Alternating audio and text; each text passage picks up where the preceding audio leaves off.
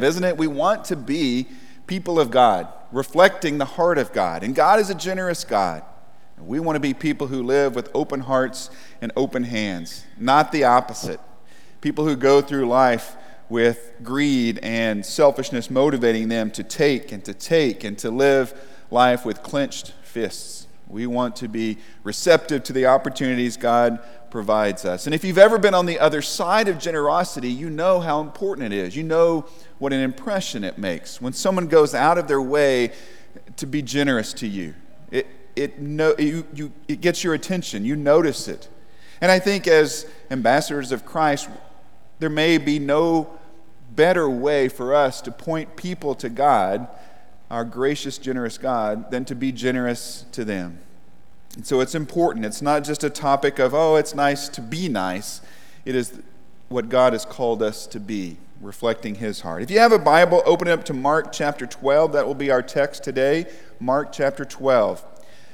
I want you to imagine that you are dating someone. For some of you, that might be relevant right now. For others of us, that might be a long time ago, but imagine you're dating someone and you've gone on a few dates and things seem to be going well. And after a few dates, the person you're dating says, We need to talk.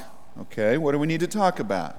And this person you're dating says, I really like you. I think things are going well. I want this relationship to continue, but I have a question for you.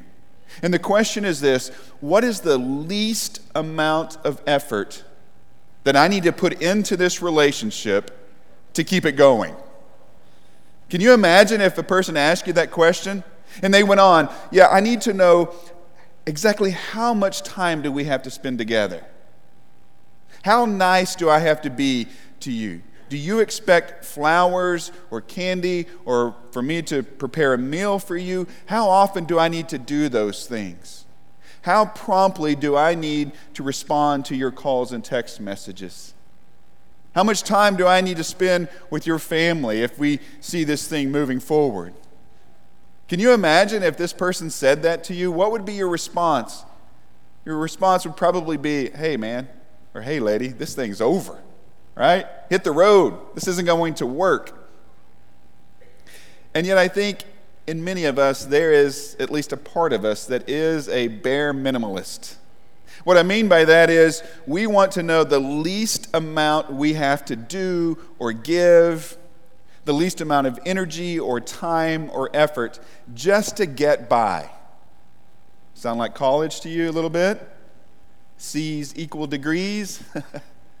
or maybe some of you know in your workplace, you know there are some people who are just getting by. I mean, they, they show up at the last possible moment without being noticed. They leave for the day, you know, as early as they can, they kind of fly under the radar. They don't volunteer for committees and extra work. They just sort of do what they have to do to get by. The bare minimum. Recently, we needed some work done to the exterior of our house, and so the company came out and they gave us three different bids for three different levels of work. And there were literally thousands of dollars between these bids. Well, if you know me, you know the one I went for. We'll do the first bid, the lowest bid. And what I was saying was, I want to spend the least amount of money and keep my house standing upright, you know, keep it from falling over. Sometimes that's our attitude. And I think when it comes to generosity, many of us have a generosity threshold. We have a line that we draw, and we know we're not going to very often, maybe never, cross that line. Whatever that line is, when it comes to giving our money, our time, our energy, our effort to serve, to help, to bless others, to give, we have a line, and we know that if we stay on this side of the line, there's still going to be relative comfort and ease I can still get what I want. I can still have my schedule and my day and my resources and my money. But I know if I cross that threshold, if I cross that line, then I'm in this area of uncertainty, maybe of discomfort, of sacrifice. And those things don't sound fun, so I'm going to stay on this side of the line. And so, my question for you to consider as we launch into this text this morning is where is your generosity threshold? Where is that line for you? In Scripture, when we read about giving, when we read about generosity, it is always about something deeper. It is always about the heart. It's always framed that way as something deeper than just the money you put in a plate or the time that you give or the way that you serve. It's the heart behind those things. And in Mark's gospel, we find Jesus in the temple area really for the last time before he will go and ultimately give his life at Calvary. He's in the temple, and his last teaching in the temple is about generosity. Of all the things he could have done, of all the things he could have talked about, of all the things he could have said, he wants to show his disciples what a giving heart looks like in the flesh, in the wild. And he begins by asking his disciples to observe the teachers of the law, the scribes. And so we pick up our text in Mark chapter 12, verse 38. And he taught, as he taught, Jesus said, Watch out for the teachers of the law. They like to walk around in flowing robes and be greeted with respect in the marketplaces, and have the most important seats in the synagogues and the places of honor at banquets. They devour widows' houses, and for a show they make lengthy prayers. These men will be punished most severely. Jesus is making a case here. He's, he's setting up a teachable moment for his disciples, and he says, This is Exhibit A. Exhibit A are the teachers of the law, the scribes, those men who were well respected, those men who were seen with authority and wisdom because they handled the law of Moses. They could read and interpret Scripture. And what does Jesus say they are doing? They are calling attention to themselves, aren't they? The text says that they are walking around in their long robes, their long white linen robes, probably with prayer tassels or fringes at the bottom, which indicated status. Someone who is devout, someone who is devoted to God, who spends time in prayer. Jesus says they walk around in these long robes, and where, where do they sit? They sit in the seats of honor, the places of honor. They want to be honored. They want people to greet them, to notice them, to see them, to admire them. And they lead these long, elaborate prayers. Now, I must confess, when I was a kid, there were times that my buddies and I would time the prayers and worship services, you know, because you knew the guys who would lead the long, long prayers. So you'd get the watches ready. And there were some long prayers. And my guess is, as I look back on that, I'm, I'm sure they were praying long prayers because they were just pouring their hearts out to God and they wanted the congregation to join them in that, and that's great. That's not the case for these teachers of the law. Jesus says they pray these long, elaborate prayers not because they're pouring their hearts out to God, but because they want to impress people. These long prayers are just masks for their own greed and selfishness and arrogance. And then Jesus says this about these men they devour widows' houses. When it comes to the most vulnerable group, when it comes to one of the groups of people that we, Scripture says, we are supposed to take care of, and when we do that, we are practicing pure religion, James 1:27. These men were taking advantage of them. These teachers of the law were devouring, devouring widows' houses.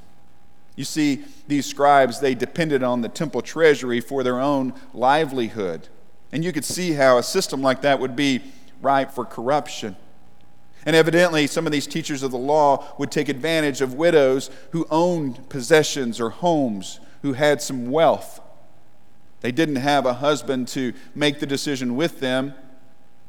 So these teachers of the law would manipulate them into giving their houses in other words, into putting all of this money into the temple treasury in the name of doing the Lord's work, but really they were lining the pockets of the teachers of the law. And Jesus has very harsh words for them. He says they will be punished most severely. And so, Exhibit A is on full display the arrogance, the greed of some of the religious elite. And now it's time for exhibit B a poor widow. And so, a widow in the story that Jesus is not just telling, but is unfolding around him, and that Mark is telling, inspired by the Spirit, a widow becomes not just the passive victim, now she becomes the star of the show. Back in our text, verse 41, Jesus sat down opposite the place where the offerings were put and watched the crowd putting their money into the temple treasury. Let me stop there for a minute. Can you imagine if when you left the auditorium this morning and you walked by those offering boxes out in the lobby that Jesus was standing there next to them? Just kind of watching. Bob, you just going to walk by the offering box this morning? Uh, well, Jesus, I, I gave online. I gave online. Let me see that receipt, Bob. Uh, it's in the mail, right? I mean, can you imagine the pressure with Jesus sitting right there by the offering box? Now, in the temple, there was the court of women, and that's where this widow was, and that's where the temple treasury was. And of course, men could go into the court of women, but women could go no farther than the court of women. And if you go there today to Jerusalem, in the temple area, what is left, the Wailing Wall, there is still an area for men, and there is an area for women. But in Jesus' day, the court of women, that's where the temple treasury was. And so, strategically placed in this area were 13 trumpet shaped boxes or containers. And so they sort of opened up like this. And that's where people would go to make their gifts. That's where you would put your money. Sort of like when we used collection plates and now we use the boxes and other things. That, that was their way of giving. And Jesus parks himself right there to observe, to notice, because he wants to point out something to his disciples, and by extension, to us. Back in our text, verse 41 many rich people threw in large amounts. But a poor widow came and put in two very small copper coins, worth only a few cents. Calling his disciples to him, Jesus said, Truly, I tell you, this poor widow has put more into the treasury than all the others. And if I'm there with Jesus, I'm thinking, well, wait a second, Jesus, you must have missed something. Did you not see how much money those rich people put in the box? Did you not notice how they kept just putting money in there? And yeah, it was pretty loud, and yeah, we all noticed. You couldn't have missed it, Jesus. We all saw how much money they put in. How can you say she put in more? That lady didn't put in more money than those rich people did. But remember, with Jesus, giving is not necessarily about the amount, but the heart behind it. You see, in God's economy, things are different, upside down, inside out. They don't align with the world's economy. Jesus explains in verse 44. They all gave out of their wealth, but she out of her poverty. She put in everything, all she had to live on. It is very clear to me that Mark has arranged this story to highlight the contrast that Jesus is pointing out. On one hand, we have this group of religious leaders. They are elite, they are well respected. And what are they doing? They're walking around in their, what we would say, nice clothes, fancy clothes. They're seating in the, the seats of honor, the places of privilege. They are calling attention to themselves. They're making a big deal. This is probably the same group that's making a big deal about their own offerings into the temple treasury. You know, those, those trumpet shaped boxes were arranged so that when you put money in there, it made a sound. And I could imagine that maybe these, these guys would, would give their offering in coins so it would be loud. You know, when, when we have at story time the wagon down here on Commission Sundays, and you can always hear when the kids drop the coins in the wagon, it makes this loud clanging sound, which is great. But I could see these teachers of the law doing that. They call attention to themselves, they want people to notice that they're giving so much. So you have that on one hand, and on the other hand, you have this, this widow. The text says, Jesus says that she's poor. She's limited in where she can go, right? She can't go beyond the court of women. She's limited in what she can give. But she gives everything. She doesn't announce it, she just quietly gives. She gives it all. The version we read says that she gave two small copper coins. Some of the older versions say that she gave two mites. Sometimes this story is called the widow's mite. I recently ran across a, an app for my phone that can actually identify coins. You hold it over a coin, it can identify the coin and give you kind of some comparable coins, some pictures of coins, and it identifies what it is. It even tells you the estimated value of that coin. I thought, this is great. I knew I had a little stash of coins from when I was a lot younger that I hadn't looked at in a long time. And I thought, man, I, I probably have a hidden treasure in there. I could probably retire. and so I got the app on my phone and I went and found my little stash of coins and I started combing through them and looking at some of them. And, and I noticed one looked a little different than the others. It was, it was gold and it was, it was really scuffed and well worn, but I started looking at one side of it and I couldn't really make it out, but I saw there were some letters there and I was like, okay, that looks like a G. And what's that letter? That looks like kind of looks like an A. And as I looked more closely, I could read it. Game token. I turned it over and it said no cash value. Which was basically like the rest of the coins in the little stash there. Well, for this widow, her coins had some cash value, but not very much. If you were to put, put that, that coin identifying app over her offering, it, it would come up with like one, two, maybe three cents is what it's worth. And yet Jesus says she gave everything. You see, when, when you have two cents and it's your last two cents, the only money you have to live on, and you give it, that's everything. This is one of those texts that, if you've been around the Bible, been around church very long at all, you probably know it. We like to teach this text to our children. Boy, it's a hard one, isn't it? What do you do with this text? What do you do with this teaching from Jesus? What is the application for our lives? What does Jesus really want us to see? What does he want us to do? Anytime we talk about money, I, I know I know we get uncomfortable. I get uncomfortable.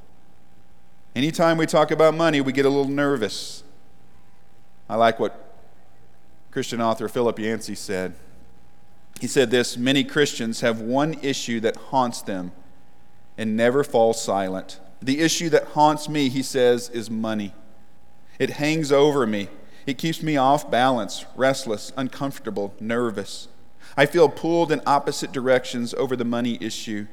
Sometimes I want to sell all that I own and join a Christian commune and live out my days in intentional poverty. At other times, I want to rid myself of guilt and enjoy the fruit of our nation's prosperity. Does that sound familiar? If you can't relate on some level to his statement, then I'm not sure you have really wrestled with the New Testament's teachings on money. So, what is the application? Does Jesus want me to give everything? Is that why he holds up this widow to his disciples and obviously to us and says, Look at her, she gave everything. And so, as our natural assumption, then, okay, I need to be like that. Jesus commends her, I need to give everything. Well, that's certainly what he asked a rich ruler to do, didn't he? His story is in Luke 18. After a question about inheriting eternal life and a discussion about keeping the law, Jesus says, There's one thing you lack. There's one more thing. Go and sell everything and give it to the poor. Then you will have treasures in heaven and come and follow me. Go and sell everything, all of it. He doesn't say sell a tithe, 10%, and give it. He doesn't say, well, maybe half. He says sell everything. Does Jesus want me to, to sell everything and give it to the poor? Does he want me to give everything? Maybe. Maybe not. I, I don't know. I know stewardship is also a very biblical concept. And I know that Scripture, one place, for example, 1 Timothy 5, verse 8, talks about the importance of taking care of our families, of providing for their needs. And I know this that when Jesus talks about giving, it was always about something deeper. It was always about the heart. What you give and how you give, that's between you and God. But remember, while we often make assessments and evaluations and even decisions based on what we can see and feel and observe, what does Scripture tell us God looks at? God looks at the heart. God knows your heart. So maybe the question this morning is what is the condition of your heart? You see, only you can answer that question. Now, maybe the people closest to you, they obviously get glimpses of your heart. They know what's in your heart. But you, better than anyone else on this earth, you know the condition of your heart. And you can answer that question better than anyone else. You are the most qualified, apart from God, to answer that question. What is the condition of your heart? Do you have a receptive heart to the work of the Spirit, to the will of God, to the opportunities He puts in front of you? Do you have an open heart that says, I see people, I care for people, I want to do what I can to bless people in the name of Jesus? What is the condition of your heart? Maybe a different way of asking it is Are you willing to give until it hurts. Let's just get real practical here. Are you willing to give until it hurts, until you feel it? Are you willing to cross that line into that area of uncertainty and reliance more and more on God? Because the more you give away, and, and we're talking not just about money here, we're talking about a lot of things. The more you give, the more you yield, the more you submit, the more then that you have to rely on someone else, right? In this case, hopefully God. Are you willing to cross that line into that place of discomfort and sacrifice and reliance on God? Are you willing to give until it hurts? Are you willing to leverage what you have to step into the opportunities God provides. Let's be honest. God, He gives us opportunities every day, every week, doesn't He? And if you're like me, you get pretty good at just sort of keep on walking, either not noticing them or dismissing them or making some kind of excuse. You see, when giving hurts, there's some things happen in us. When giving hurts, we begin to get a glimpse of the heart of God. We begin to understand the life and death of Jesus, who gave everything. Did Jesus give until it hurts? He literally gave his life. He was literally hurt. He gave so much. When we give until it hurts, we gain perspective on what is most important in life the things that we think are so very important, we have a new perspective. When giving hurts, we find ourselves in a place of great trust and reliance on God and on others. And isn't that why we resist? Because we have to give up control, we have to give up power, we have to leverage those things that we hold so dearly and rely on God. You see, excessive generosity means extreme trust. And when giving hurts, we begin to reflect the giving and gracious heart of our Heavenly Father to a watching world. Our Father, who so loved the world that He gave His one and only Son. So let me suggest a place we can start. Chew on this for a little bit.